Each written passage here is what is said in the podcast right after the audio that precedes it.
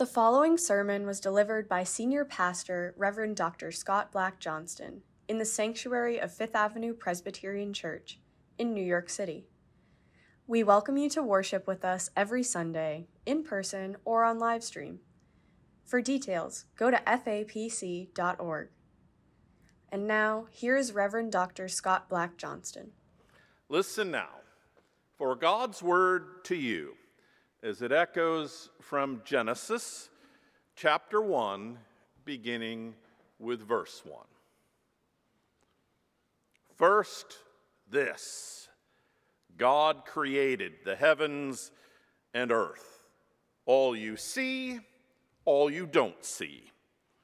Earth was a soup of nothingness, a bottomless emptiness, an inky blackness. God's Spirit brooded like a bird above the watery abyss. Our second reading comes from the Old Testament book of Ecclesiastes, chapter 12, verse 7. Life, lovely while it lasts, is soon over. Life as we know it, precious and beautiful, ends. The body is put back in the same ground it came from. The spirit returns to God, who first breathed it. And finally, from the Gospel of John, a very famous passage, you've heard it, John 3, beginning with the first verse.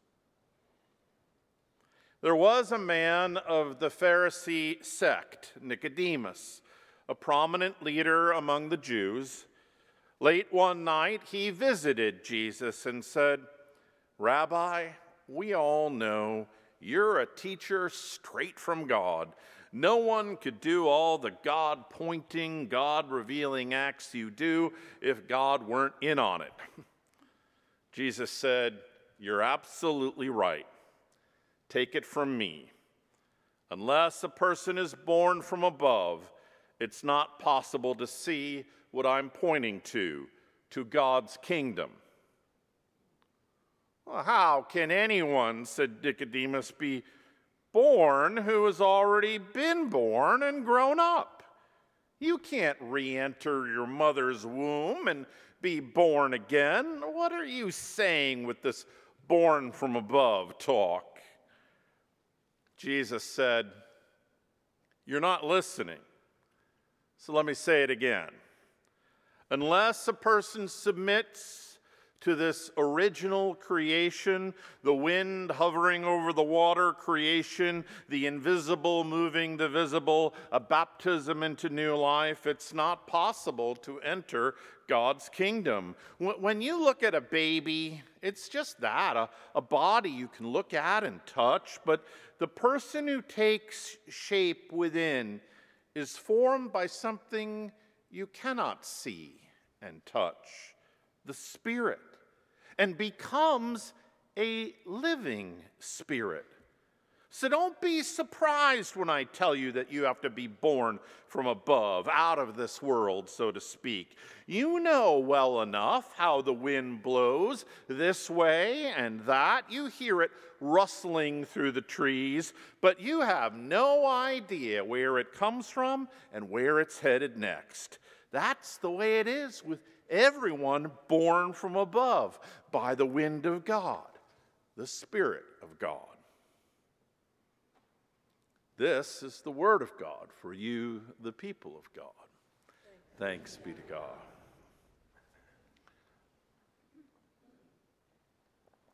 In the beginning, says Genesis, God tied on an apron, stuck a spoon in the primordial soup, and began to stir. In the original Hebrew, Genesis says that God cooked up everything seen and unseen. And as creation emerged from the chaos, God's Spirit hovered over the tohu vavohu. Tohu vavohu. It's one of my favorite Hebrew phrases. It's an evocative couplet that, depending on who you ask, means chaos and emptiness, darkness and desert, a, a bottomless deep. Will you say it with me? Tohu vavohu? Tohu vavohu. It rolls off your tongue in a kind of a fun way. Tohu vavohu. Years ago, while talking to my friend Dolly, a Presbyterian pastor in North Carolina, I asked, How's life?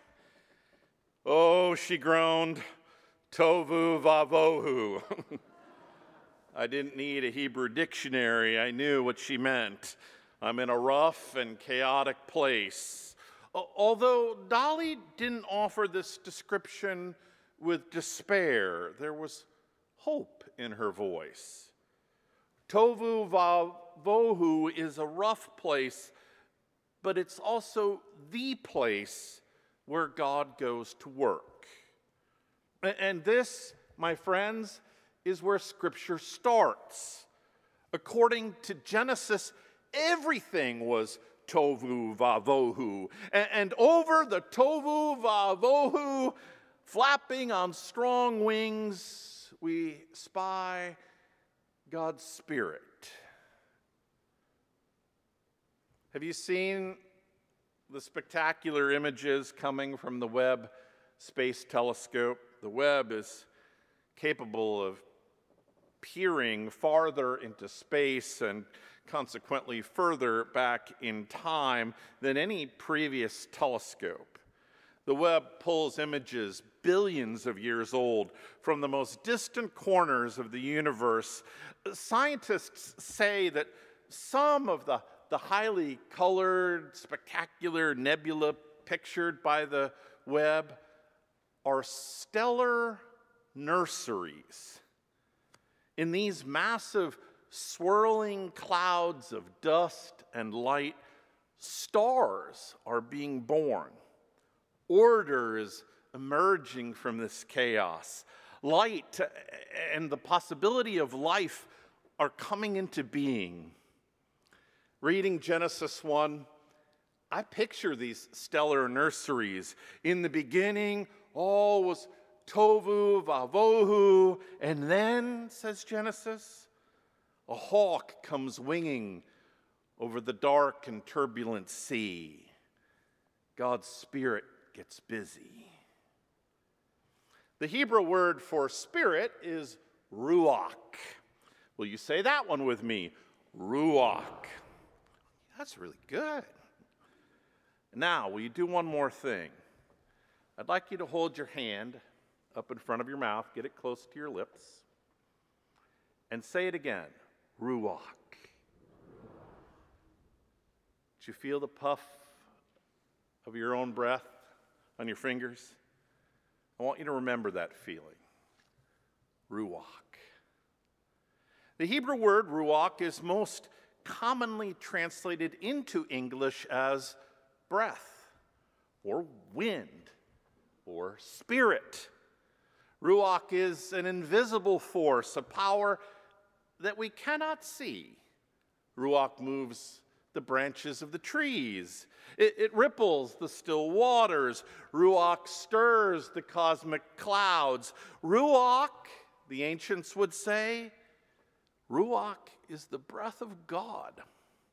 And, and what's more, they believed that human beings and really all breathing creatures were alive because they were constantly inhaling and exhaling the breath of God. Genesis tells the story like this When God created the heavens and the earth, when God began pulling light and life from the tohu vavohu, God's ruach was there. The ruach hovered over the chaos, a, a partner, a, a force, a holy energy ready to hand. What does this energy do? Well, you may remember that, that later in the creation story, God reaches for a handful of clay, the, the same substance used to make the stars and the planets. And this time, God shapes the cosmic dust into creatures. According to Genesis, God breathed life into this mud. God puffed ruach into the first humans, filling them with spirit, gifting them with life. The ancients believed that, that without this spark, without God's Spirit filling our lungs, we would not be alive. And they observed, as we saw in today's passage from Ecclesiastes, that, that when we die, when our breath stops, we revert again to dust. The book of Job actually applies this wisdom to all of creation. God's creative essence. If, if God were to cease exhaling, exhaling Ruach, says Job, all beings would return to the dust from which they came. This, my friends, is the testimony of our ancestors. The Spirit of God hovers over creation. God's creative essence flies above the chaos. It animates the universe.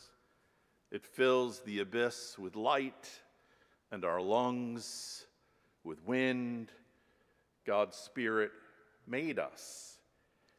And God's Spirit lives within us. Is that clear? or does all this seem a bit fuzzy to you? I mean, what, preacher, come on, what is the Spirit? Is it a bird, the wind, the force that animates life? Is it the energy pulsing through the cosmos? Is it the air filling my chest, the breath of God? The many overlapping layers of meaning in our tradition may make this all feel sort of unsettling. This critically important word, spirit, may feel too pliable, too wobbly. And here, a disclaimer may be in order. I have a feeling that the sermons in this series may frustrate those who are yearning for clergy to supply concise, one sentence, dictionary ready definitions for words like spirit. Now, why, why will we not fill this seemingly reasonable request? Well, first of all, because the work of Lent, the reflection that needs to happen in this season of spiritual renewal, does not and should not happen exclusively in the pulpit. it really is up to you to engage these words, to adopt these words to play with these words, to pray with these words. And, and, as such, the sermons this Lent and all sermons really are but an invitation for you to look at your life and to describe your world using faith's vocabulary. On this count, the overlapping layers of meaning that we were talking about, the pliability of these words, actually helps us. The best words in Scripture, the most important words in our faith, are wild things, unwilling to submit to easy definition. They are vessels overflowing with meaning. They are poetry. Poetic words, as you know, bend stretch. And they bend and stretch us along the way. Poetry will get under your skin, it will mark you like a tattoo. Are faith's words really like that? Do they mark you? Will they change you? Well, consider again with me ruach. In the ancient world, people translated the Hebrew word ruach into Greek as pneuma and into Latin as spiritus. These words also mean breath. normal breath, God's breath, the divine force animating all life, all of the above, something different? Good questions. Tricky ones. Why tricky? Well, largely because of the way we treat words.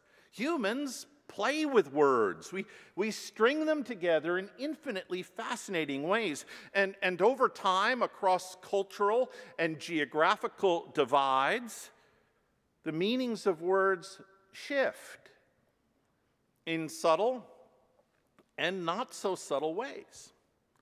Along the way, we actually make up new words. We break existing words apart and then reassemble the pieces in, in fresh manners. L- look again at, at our word for today spirit.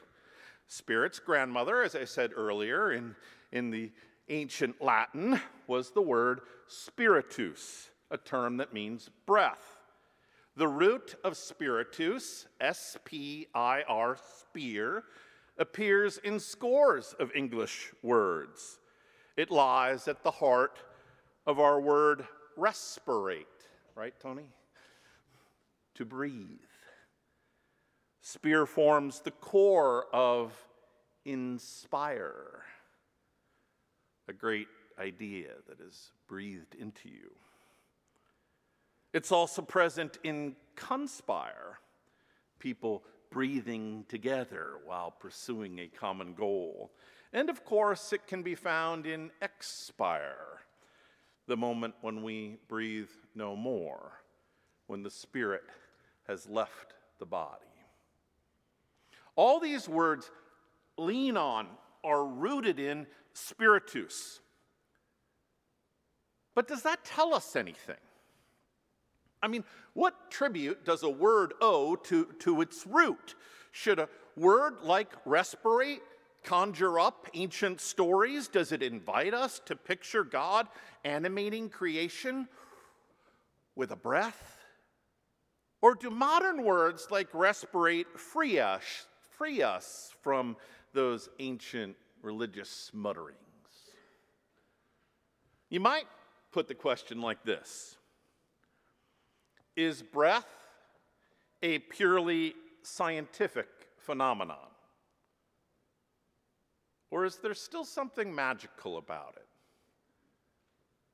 Something spiritual? Ruach. To what do our words point? This question is perfectly suited to today's gospel text, John 3. In this famous story, Nicodemus, a religious man, a sort of hopeful skeptic, comes to check Jesus out. And, and, and at first, Nicodemus flatters Jesus. We know you come from God. Nicodemus means this as a sincere compliment, which is to say, he means it uh, metaphorically. You're clearly the real deal, Jesus. You talk the talk, you walk the walk, you've earned your union card, you deserve to be called rabbi, you come from God. Jesus smiles and responds, You're being polite, good sir. now, why don't we set base flattery aside? Did you really stop by in the middle of the night to scratch at the surface of things? Or are you searching for something deeper? Do you really want to know what it means to come from God? If so, if that's what you're after, if you want to plumb the depths of the words that you toss around with such casual ease, then you're going to need to be born from above. At this, Nicodemus scoffs. He rolls his eyes. Oh, call me disappointed, Jesus. Rumors on the street had you pegged as some sort of savant, a teacher of teachers, but already I have doubts. Do you serve up such awkward turns of phrase, such bad metaphors all the time. I mean, I hate to burst your bubble, but Rabbi, everybody knows that being born is a one time thing. Is it? Jesus asks. Are you sure about that? Listen, Nicodemus, our Lord continues. You are clearly a person of faith. And as such, you must remember the old stories, the really old ones. I'm talking about Genesis. I'm talking about the Spirit of God hovering over the tohu vavohu. I'm talking about the creative power of heaven, ruach, the divine wind, the energy that fills the world and each of us with life. I'm talking, Nicodemus, about the breath of God, the breath that created all that is, the same breath that is swelling your lungs. Does it surprise you, really, Nicodemus, when I say you need to be born of the Spirit? Look around you. Generally speaking, people are way more in touch with the mud from which they were made than the wind of God whistling through their nostrils. Don't you, a person of faith, want to, need to pay more attention to the Ruach? From the moment you walk through that door over there, I could smell the, the tohu vavohu all over you. And, and here's the good news, Nicodemus the wind of God, it still shapes people's chaos and emptiness into life and light. I think you want to be born of the Spirit, born from above. I think you worry about the cost, but more than anything, I think you want to know whether when you knocked on my door in the middle of the night, you were telling the truth. I think you want to know, don't you, what it really means to come from God.